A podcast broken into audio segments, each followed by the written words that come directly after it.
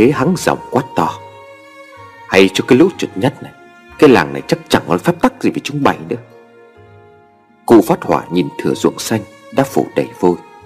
Sau lưng của cụ Đám con cháu nhà họ trịnh Mặt mày tái mét. Bởi chúng chưa từng thấy Ông cụ tức giận đến vậy bao giờ. Đôi chừng nửa phút sau Cô ông mới buông được một câu như ra lệnh. Đêm nay Đám thằng Đồng, thằng Tuất, thằng Dần phải bí mật theo dõi cái thửa ruộng nhà mình cho ta. Ta phải xem xem Rốt cuộc là đứa mặt giặc nào Mà lại dám động vào cái đất nhà họ trịnh này. Tuất đứng ngay bên cạnh cụ, Dùng giọng lễ phép thưa. Dạ thưa cụ, Không lẽ là cánh họ Phạm? Chỉ có tụi họ Phạm là chuyên bày trò phá hoại sau lưng nhà mình. Nếu mà quả như lần này là chúng nó làm việc ấy, Thì xin cụ cứ để con Dẫn hội thằng Đồng, Thằng Dần qua đấy, Để cho chúng nó một trận. Cụ gõ cây ba tong cộp cộp xuống đất, Hắng giọng quát. Vơ vẩn, Chúng mày làm trò trẻ con. Làm như vậy Thì chỉ để cho lũ họ đặng, Họ vốn được dịp Nó cười thỏa thích thôi, Chứ có cái ích gì. Tuất lại hỏi, Vậy chứ chẳng lẽ cứ canh ruộng mãi thưa cô Chúng nó đã có lòng phá nhà mình, Thì đời nào chúng nó chịu dừng lại? Đợi khi bọn con mất sức rồi, Thì chúng kiểu gì mà chẳng chơi lại họ nhà ta, Thêm một vố nữa. Cô phải tính kỹ lại. Chúng nó làm như vậy Là hòng để nhà mình mắc mưu. Cụ thế quắc mắt, Cho thẳng cây ba tong vào mặt của Tuất Và xít lên. Ra là bây giờ anh còn định dậy khôn tôi phải không? Tuất sợ hãi nói Dạ thưa cụ, con đâu dám như vậy. Ông cụ thu lại cây gậy, trầm tĩnh một lúc rồi mới nói, Các anh coi chừng thì cứ việc coi chừng, Tôi tự có mưu kế, Không để cho các anh thiệt đâu mà phải sợ. Cả cái làng ký này, Luận về mưu lược Thì liệu có thằng nào hơn nổi tôi? Cụ nói xong và quay lưng, Hướng đường đê mà đi thẳng. Đám thanh niên họ trịnh nhìn nhau ngán ngầm Lắc đầu, Một lúc rồi chẳng biết nói gì thêm. Tiết trời tháng 3 Trời gió lạnh. Đêm nay là phiên canh gác đầu tiên của Tuất. Gã nằm dưới ánh trăng, Nhớ lại chuyện cũ thở dài và tặc lưỡi. Trong dòng họ trịnh Xưa nay gã luôn là người ngu si hơn hết Các anh em trong dòng họ Về cái đầu nông cạn. Tuy là cháu đích tôn, Nhưng dưới thời của cụ thế, Gã cũng không được giao trọng trách gì lớn, Chỉ là chân sai phạt. Hồi năm ngoái, Cô có lần sai tuất mang chiếc bình gốm sứ cổ Mà cụ đào được dưới một ngôi mộ hoang Đem đi bán. Tuất ngu dốt nên bị thương lái lừa. Gã nói rằng chiếc bình cổ mà Tuất đem bán Chỉ là chiếc bình chợ rời. Có quân mất dạy trong làng, Đem đi chôn bừa để lừa xỏ thiên hạ. Chứ chẳng phải cái vật quý báu gì. Tuất bùi tai tin lời, Bèn đâm bán chiếc bình cổ Chỉ với giá bà xu. Sau này, Cụ thế có dịp thăm nhà một người bạn cũ Ở trên phố huyện, Nhìn thấy chiếc bình chiếm trệ trong nhà của bạn. Cụ dò hỏi mới biết được rằng Chiếc bình đó hóa ra Là ông tốn đến mấy nghìn đồng đông dương Khó lắm mới mua lại được của một thương lái. Lại nghe tay thương lái đó kể, Cái sự cố mình có được chiếc bình ấy, cô tức giận đến thiếu điều hộc máu. Nghĩ đến cái việc bán bình ngày xưa oan ức, Chỉ vì Phương lừa đảo Mà gã thành ra thất sống Gã vẫn đang suy nghĩ bần quần như vậy, Thì đột nhiên gã giật mình. Có tiếng động sột soạt từ đâu vang lên, Khiến cho gã tức khắc bật nhộm dậy. Hồi sáng, Một phần ba cánh đồng dưới kia Đã phủ đầy vôi trắng, Mà giờ này thì ôi thôi Đập vào trong mắt của gã, Không chỉ là một phần, Mà là toàn bộ mảnh đất còn lại. Vôi đã phủ kín, Không còn sót một chỗ nào. Gã lắp bắp. Quần mất dậy này. Đáp lại mỗi âm thanh chỉ chiết, Vẫn chỉ là tiếng động im lìm, Tĩnh lặng. Thi thoảng mới có vài âm thanh tắc kẻ vang, Xua tan đôi phần tích mịch. Ra khỏi bụi cây, Gã chạy xuống cánh đồng. Tay gã cầm chặt chiếc lưỡi liềm, Vừa nghiến răng Gã tự nhủ rằng, Cái thằng mặt giặc kia Chắc hẳn vẫn còn ở đâu đó quanh đây. Gã chỉ ngoảnh lên ngoảnh xuống một chốc, Nó không có ở đây Thì còn đi đâu được. Chiếc lưỡi liềm luồn sâu vào trong kẽ Những bồng lúa, Gạt ngang đám lúa sang hai bên. Khi nãy nghe tiếng động sột soạt, Kế bên tai của gã Gã cảm thấy dường như có hơi thở Của một người nào đó, Lạnh lạnh phả vào trong tai. Liệu có khi nào Đó là quân trộm cướp kia Rắc xong vùi trắng, Rồi lại chui vào bụi mà Tuất không biết.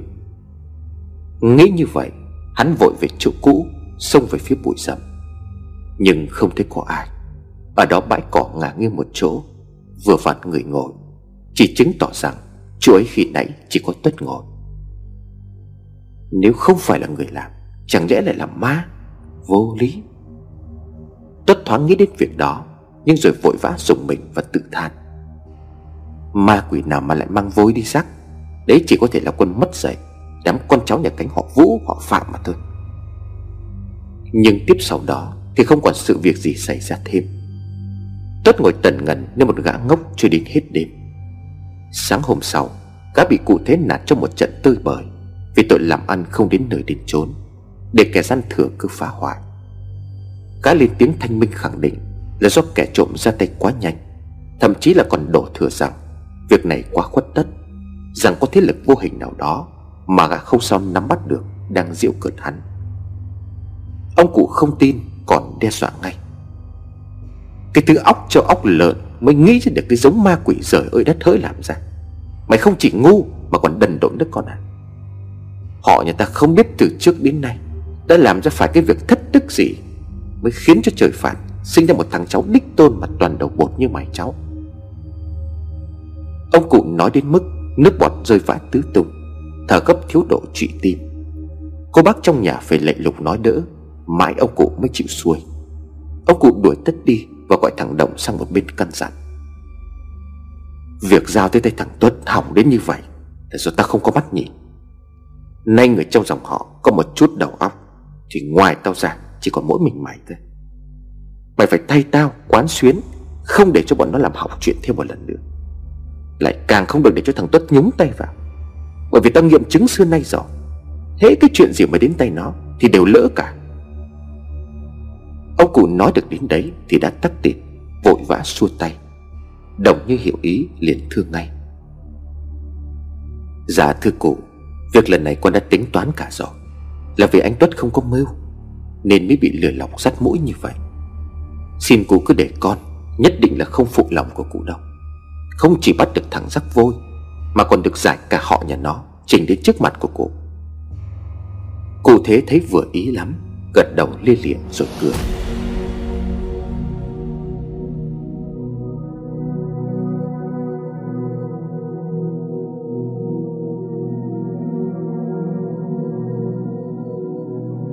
Sau phiên của Tuất, Lại tới phiên của Đồng canh chừng.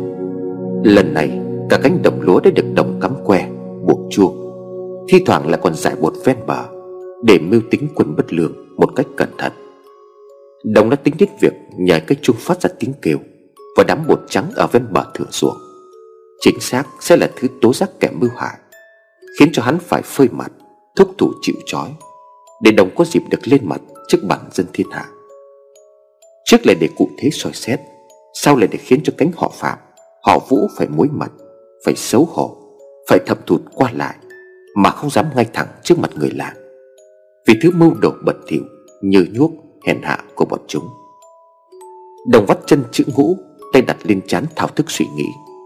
Nếu như Đồng là cháu đích tôn của họ Trịnh Sâu xa sẽ quyền uy bậc nào? Nói gọn thì đi trước đi sau Đều sẽ có người nghênh đón. Đến bữa cơm còn có người mời mọc. Trước người ngoài thì đồng có cả một cỗ thế lực đứng đằng sau. Không ai dám coi thường. Sau người ngoài, thì người trong dòng họ ai nấy đều cung phục Coi như là vua chúa cũng không bằng. Những loại chuyện nói ra vẻ vang đến như vậy, Trước này có lẽ đồng chỉ có thể tưởng tượng. Nhưng mà cơ hội ấy rất có thể nhỡ mày đến với gã. Nay mai việc bắt kẻ gian này mà thành công, Thì chẳng mấy chốc mà đồng sẽ được lên voi, Còn tuất thì xuống chó.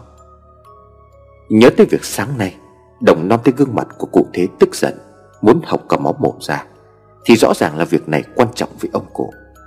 Cái chức trường họ đã được ông cụ đảm nhiệm gần 30 năm nay Chưa nhượng xuống cho ai Cũng chưa từng có ý định nhượng bộ Cho dù đến khi ông cụ xuống lỗ. Với việc tuất bất tài Đồng được trọng dụng Ông cụ khí số đã tận ốm nhèo ốm nhát, năm việc gã được nhắm đến cái vị trí đích trưởng thay cho tuất chỉ là chuyện sớm muộn họ trịnh từ khi khai đất lập hộ xưng dòng xưng họ. Kể đến đây đã hơn chục đời. Con cháu từ đây tản đi các vùng khác nhiều đến trăm hộ. Người nghèo khó thì không kể đến Nhưng người giàu sang thì cũng phải đến bảy tám vị. Lại toàn là những người có quyền cao chức trọng Có chân trong hội đồng. Có vị quần quản cả lính Tây Có người thì là cai ở chợ huyện. Cả quyền cả thế Cái gì cũng có đủ cả. Nếu đồng lên làm trưởng họ Thì việc có tiền, có quyền. Kẻ khác cũng chỉ muốn nuốt nước bọt Mà chạy theo bám chân của đồng cũng không ít.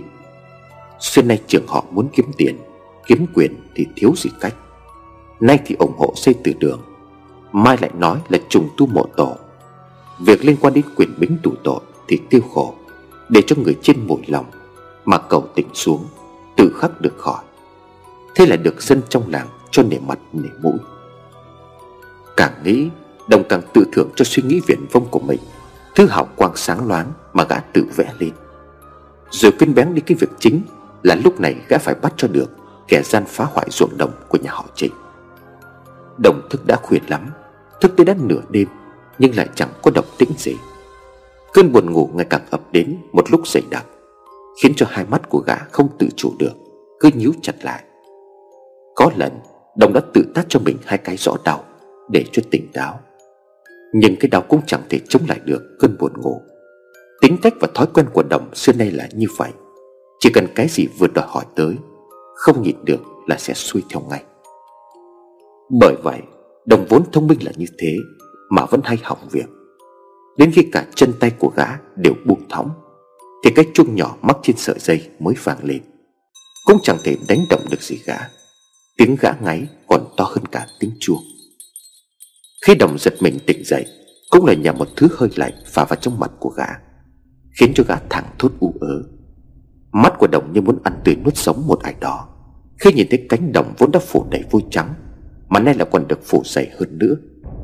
Cây dây chuông mà gã vắt vẻo qua thửa ruộng, Bây giờ đã đứt đôi. Bột trắng rắc trên bờ chi chít Những vệt quẹt nhỏ ở đó.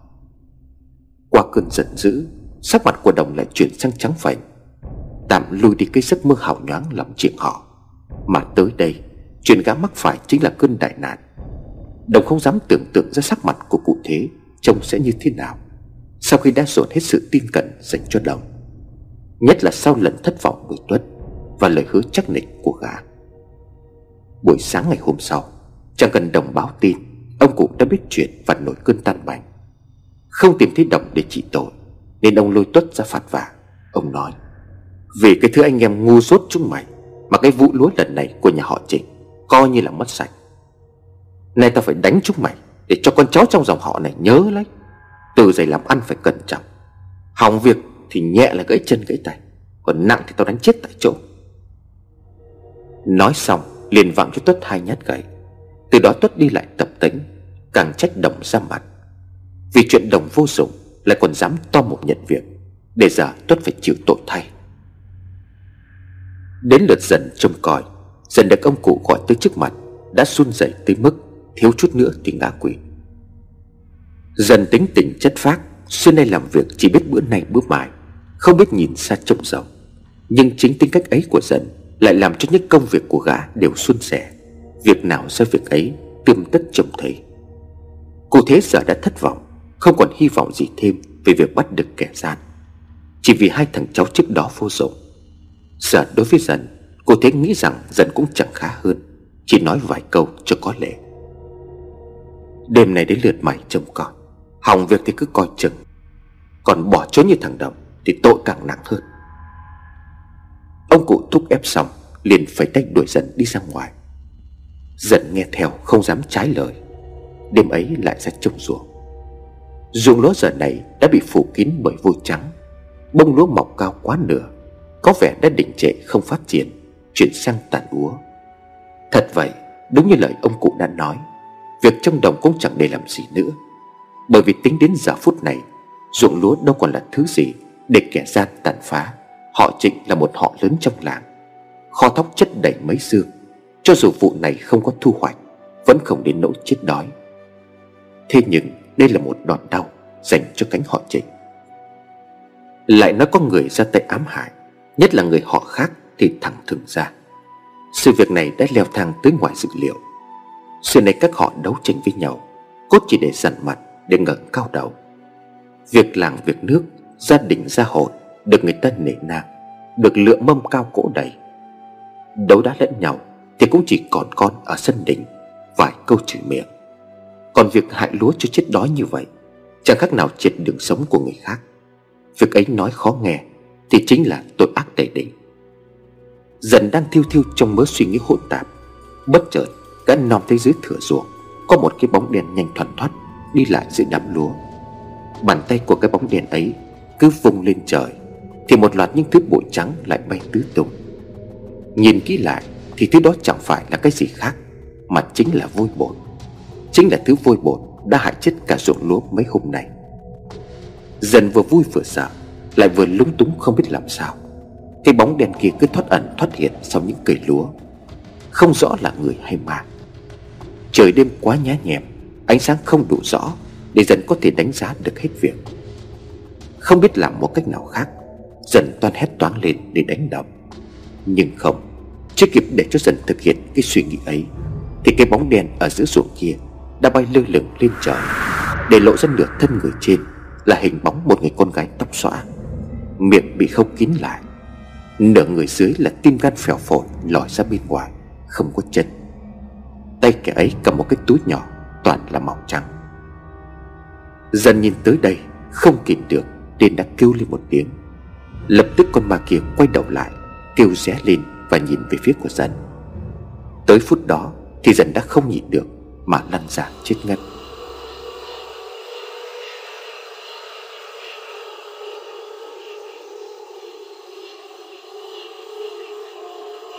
Cho đến khi dần tỉnh lại, Thì đã thấy mình nằm trên giường. Bên cạnh là cụ thế Đang chống cây gậy ba to, Đăm đăm nhìn cả Chưa kịp để cho dần mở lời, Ông Thế đâm hỏi mớm ngay. Giờ thì lại hỏng việc nữa phải không? Ba thằng cháu của tôi đứa nào cũng bất tài vô rồi Nhưng mà mưu kế chạy tội Thì đứa nào cũng hay. Đến việc giả bệnh lừa tôi, Anh tính ra là thông minh nhất trong ba đứa đấy. Dần ú ớ trả lời. Dạ thưa, cụ hiểu nhầm cho con. Ông cụ trong mày hỏi như không tin. Sao? Thế anh giải thích cho tôi đi. Anh đã làm được cái gì? Làm như thế nào? Và kết quả là ruộng lúa nhà ta sáng nay ra sao? Dần lắp bắp nói. Dạ thưa cụ, con, Ông cụ cắt ngang lời. Hay là anh lại viên cớ Là cái lũ ma quỷ nó trồng gạo? Thói đời đầu xưa nay, Người ta thường không giải thích được cái chuyện gì. Thì lại đổ tội cho vong linh của người đã chết. Dễ tôi mà thành ma, Khéo các anh cũng không thể tha cho tôi được. Tính để tôi từ dưới huyệt bỏ dậy, Vạng cho mỗi đứa một nhát Thì mới vừa lòng có phải không vậy? Bị ông cụ nói tới tấp, Lại đánh trúng tim đèn. Dần toát mở miệng giải thích, Nhưng lại đành ngậm chặt lại. Ông cụ mắt lìm dìm, Nhìn dần một lúc rồi thở dài. Anh cứ im lặng giàu giàu như vậy Thì tôi cũng chẳng biết nói gì thêm. Thôi, anh cứ nói đi. Anh nói được cái gì thì anh cứ nói. Cho dù là lý do bốc phét hay là bịa đặt Thì cũng phải nói. Để tôi đỡ phải canh cánh ở trong lòng. Ông cụ khích lệ đến mấy lần Dần mới rụt rẻ nói. Dạ ma là ma. Dần nói lấp ló, Nói kẽ như giỏi ý ông cụ.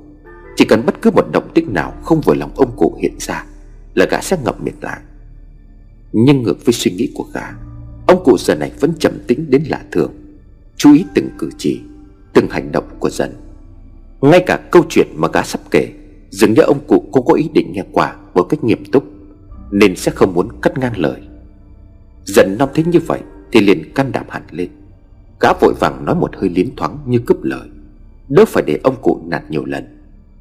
Gã kể xong đầu đôi một mạch từ đầu đến cuối. Đến đoạn kết thúc thì cuối gầm mặt chờ đợi cơn thịnh nộ phán xét từ ông cụ. Dẫu vậy, ngược lại với suy nghĩ của gã, Lần này gác kể câu chuyện ấy, Ông cụ nghe xong không những không tức giận, Mà còn đứng lên đi lại, Chân tay có vẻ run rẩy, Rồi ngồi bệt xuống giường thử người, Mặt cắt không còn một giọt máu. Dần không hiểu chuyện gì đang xảy ra, Thấy ông đầm điểm mồ hôi Thỏ tới để nắn tay chân, Thì cả người ông cụ nóng gian Cứ như là phải gió vậy. Mà chỉ vừa mới đây thôi, Ông cụ còn quát nạt hung hăng lắm. Dần nghĩ tới nghĩ lùi Mà không nghĩ ra nguyên do. Gặng hỏi mãi mà ông cụ cũng không nói. Ông cụ chỉ quay người chui thẳng vào trong buồng, Cũng không còn thấy đi ra ngoài nữa.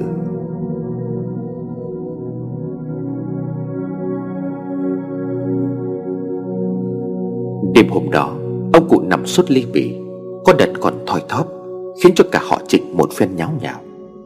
Nửa đêm, có người đánh động nói rằng, Cụ thế sắp đi, Hẹn con cháu chuẩn bị tang sự. Phút sau thì lại thấy báo rằng Ông cụ đã khỏi, Đang ngồi ăn cháo. Bệnh tình của cụ thế cứ như đùa như thật, Không biết đâu mà lần.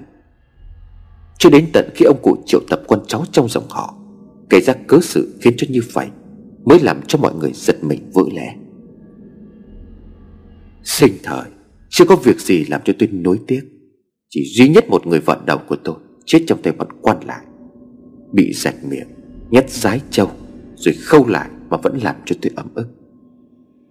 Khi ấy ở trên tỉnh, Người nhà mình còn chưa có quyền như thế này, Nên là sự việc cứ bị giấu nhẹm đi Mà không có ai biết. Việc quan lại khi ấy hại vợ tôi Dẫu có tội nghiệp tày trời, Nhưng cũng không sao cự lại được. Này việc ấy đã được 40 năm, Người vợ đầu của tôi đã mất tích Thế nhưng qua việc lần này, Thằng dần kể lại, Tôi mơ hồ có cảm giác như là người cũ sắp về. Sự tình thương thiên hạ lý năm xưa Có thể vén được bức màn. Ông cụ nói đến đây, trầm ngâm một lúc. Dần nằm ở bứt rứt như có điều muốn nói. Ông cụ ra chiều cho dần tùy ý, Gã mới dám thưa. Dạ thưa cụ Cụ nói là cụ bà sắp về, Nhưng con chưa rõ lắm. Chuyện con kể cho cụ là ngày hôm qua. Ấy là việc con ma nửa người Bay lơ lửng trên ruộng nhà ta Sắc vôi bột trắng để phá hoại. Chứ nào có liên quan gì đến cụ bà? Dần kể qua đến đây, Người trong dòng họ đều trầm trồ kinh hãi. Nghe việc dần gặp ma, Lại còn gặp một con ma đáng sợ như vậy. Thiết nghĩ ai cũng đều tự cảm thấy Sờn gai ốc nổi ra gà. Cụ thế vẫn điềm tĩnh khẳng định nói, Phải, Đấy chính là cụ bà của anh. Tôi nói không có sai đâu. Bà cụ nhà anh sắp về đấy. Người trong họ Lại được dịp ầm ầm nhốn nháo khắp cả lên. Có người hoảng hồn đến xanh mặt, Giống hệt cụ thế đêm qua. Có người lại tưởng rằng Cụ già quá nên hóa rổ, Nên mới nghĩ ra mấy chuyện linh tinh, Nên xem như chuyện đùa. Người trong dòng họ chia làm hai chiều ý kiến. Người tín thì cho rằng Có bàn tay của cõi âm Đang xen vào phá hư cơ đồ của dòng họ chị Người không tín thì cho rằng Cô thế đang sắp xuống lỗ. Chỉ là vì vừa ý của dần, Nên muốn mượn câu chuyện này Để thừa cơ đưa dần lên làm trưởng họ, Kế nhiệm cho mình. Tiếng bàn bạc tranh cãi Vang hơn cả chợ rời. Ổn đến mức Ông cụ phải gõ cây gậy ba toan quyền uy của mình Đến mấy lần Mới ổn định được đám đông. Năm cụ thế lại chuẩn bị sắp có lời. Đám đông trật tự lắng nghe. Ông cụ hắng giọng nói. Tôi nói ra cái việc này Không phải là việc đùa với mấy người đâu. Mà mổ xẻ lẫn nhau. Có người không tin thì lại cho rằng tôi vẽ chuyện. Nhưng mà việc này là thật. Cô bà sắp về Cũng là lời tôi nói không sai. Bởi vì giống loài ma quỷ xưa nay, Có ân tất bảo Và có oán tất trả. Nếu cụ bà còn vương nợ cái chuyện trần thế, Về rắc vôi trắng, Như thế là có điều muốn báo cho dòng họ nhà ta. Phải suy xét, Chỉ nay mai là đại họa sắp ập đến. Ông cụ nói tới đây Khiến cho không khí buổi họp Đều lâm vào trầm tĩnh. Hai chữ đại họa như cây búa lớn gõ vào trong tâm thức của mỗi người Không chỉ liên quan đến miếng ăn Gia thế, đường quan lộ Mà nó còn liên quan đến sinh tử Vận hạn của mỗi người. Xưa này chuyện tâm linh thường hay nghi ngờ Tranh cãi. Nhưng dù tín dù không Thì người ta vẫn kiêng kỵ Tốt nhất là không động đến. Tín cũng được mà không tín cũng được. Nếu đã nói là thói kiên, Thì người có khoa học vẫn biến nó thành văn hóa Để phục vụ theo mà không phạm vào. Nay ông cụ nói rằng Đại họa sắp ập đến, Lại còn do bà cụ đã chết Hơn 40 năm về làm ra điểm báo, Thì có người bồn chồn không yên. Có người cất tiếng hỏi, Thưa cụ Cụ nói là điểm báo là do cụ bà. Nhưng cụ bà thì chỉ là hồn ma người đã chết, Làm sao có thể làm được mấy chuyện Như là sắc vôi bột Xưa nay chuyện ma người ta kể, Thế lực vô hình siêu nhiên, Chỉ hiện hình với nhát người. Thổi gió đu cây, Tạo ra tiếng động, Gõ cửa đập bàn. Chứ còn cầm vôi bột đi sắc Thì đúng là chưa gặp bao giờ. Ông cụ gật đầu đồng tình, Nhưng cũng giải thích ngay. Phải, Việc ấy hồn người chết đúng là khó làm, Nhưng mà có một giống loài có thể làm được. Có người liền hỏi ngay khi ông cụ chưa dứt lời. Là giống loài gì thưa cụ? Ông cụ hai mắt phát sáng như đuốc, Nhìn chằm chằm lên bàn thờ, Nơi có bức họa cốt Một người đàn bà bằng than chỉ, Không rõ mặt mũi, Lặng lặng buông ra hai từ, Mà lại